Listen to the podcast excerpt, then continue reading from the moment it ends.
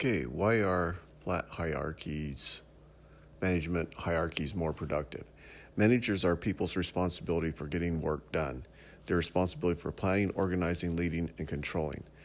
They are the middleman or um, middlemen who coordinate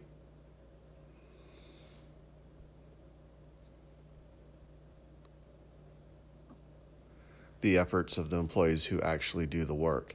This middleman this middle role can be challenging as it results over years many have developed a negative view of management.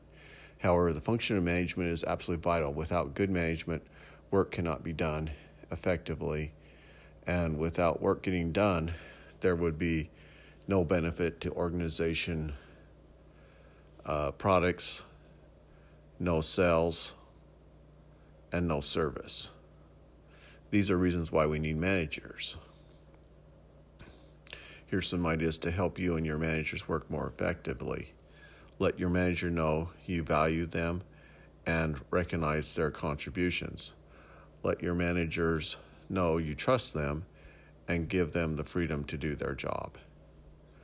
Let your managers know they appreciate their your your, your you appreciate their expertise and encourage them to use skills and experience. Share information with your managers, um, support their decisions, and help them develop their people. Let managers know that they are doing a good job and when you are pleased with the results. Let your managers know that you have their back and will support them when things go wrong.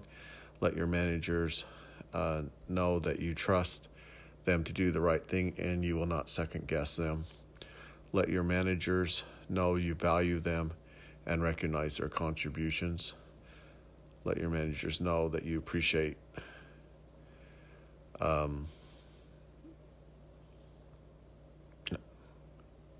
expertise, encourage them to use their skills and experience.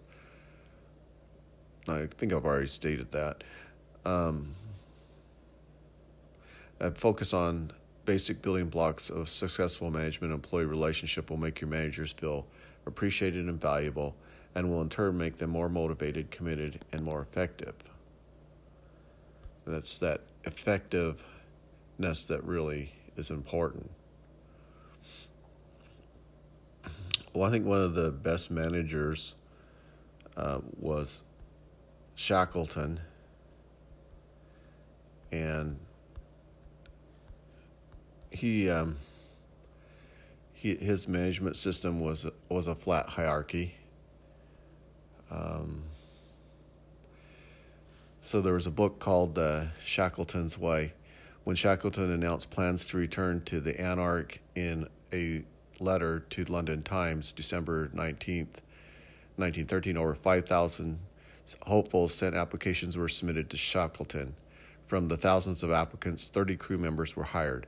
Explorers of, were heroes of the day, and many young longed for the romance of adventure. The Antarctic is one of the coldest places on the Earth, with a record low of a minus 128.6 degrees Fahrenheit. The expedition was made up of two groups of people the shore party, composed of explorers and scientists, and the ship's crew of officers and men. Shackleton started with a crew he knew from the past. Shackleton wanted old dogs for the toughest work. Um, Edgeworth, David, 51 year old ge- geologist, Tom Crean, Frank Wild, old dog of the Nimrod, Rupert England, captain, replaced by Frederick Pryce Evans, and finally Captain Frank A. Worsley. Uh, Dr. James McIlroy, surgeon, Reynold James, physicist, Raymond Priestley, geologist, Leonard Hussey, meteorologist. Uh, you know, when I was going through this list, I was just thinking, it almost sounds like uh, Star Trek. You got Captain Kirk, you got a, a Vulcan science officer, you have Dr. McCoy, um, and I wonder if he, that that uh, the characters on Star Trek were inspired by the kind of like the Shackleton lineup. Uh, Shackleton hired crew who shared the same vision and were men of character and integrity. Shackleton wanted cheerful, optimistic, loyal crew who knew how to get the have a good time, sing, and build teamwork. Discipline routine helped to establish a feeling of safety among the crew. Shackleton learned to keep the discontent crewmen close to him to prevent poisoning the attitudes of other crew. Shackleton wanted hard workers. In return for their loyalty, Shackleton provided for their comfort, moral, camaraderie, and safety. Shackleton made sure each of the us you men knew what was expected of them. Shackleton equipped the crew with state of the art tools and put excellent focus on quality of food to fight scurvy. Shackleton left nothing to chance.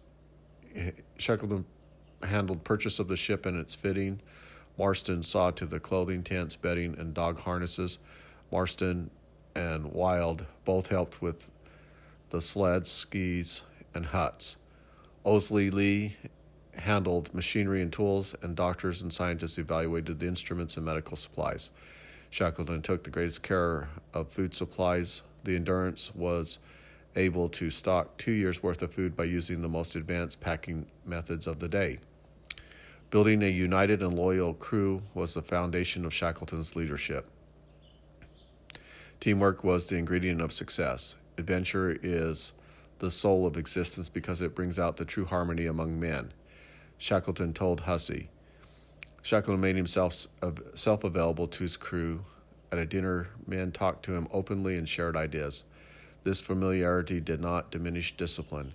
Shackleton believed life was a game and the game had rules. These rules were to be followed, but he was not to be excessively excessive in enforcing harsh discipline. Instead, Shackleton encouraged his men to debate. The men talked openly about a wide range of issues and sponsored democratic forum where creative members were rewarded for their initiative, ingenuity, and bravery.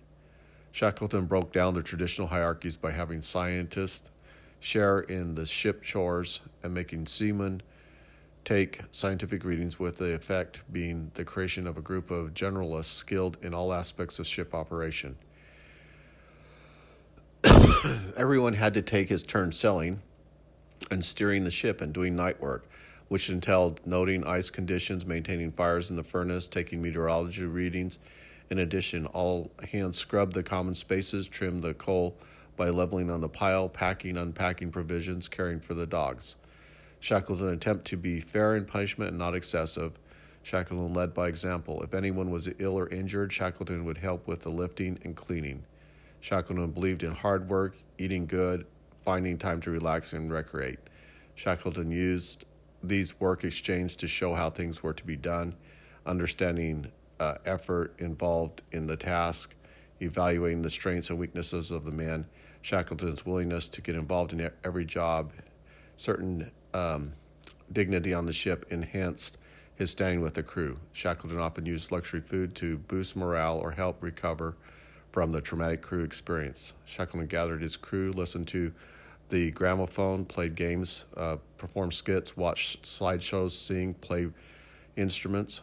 Hussey was particularly good at the banjo, further helped men keep their sanity in the most remote of circumstances. Shackleton had regular gatherings to build uh, esprit de corps. Dinners were just a gathering, alcohol drinks to wives and loved ones. He led mentally and physically and gave a sense to the individual um, was the most important part of the show. Vibert Douglas. Shackleton believed in safety. Um, Orde-Lees rode his cherished bicycle on one venture, went too far and got lost after Shackleton forbade him to ride the bicycle. In order to prevent men from getting do- lost in the dark, Shackleton ordered ice mounts be placed around the ship. Um, Frank Hurley placed lights 20 feet tall near the ship to light the floes. Shackleton matched personality with work assignments. Knowledge essentially helpful when assignments were given to route crew to specific light boats to crossing to Elephant Island. Each team functioned because of talents and strengths of the crew members.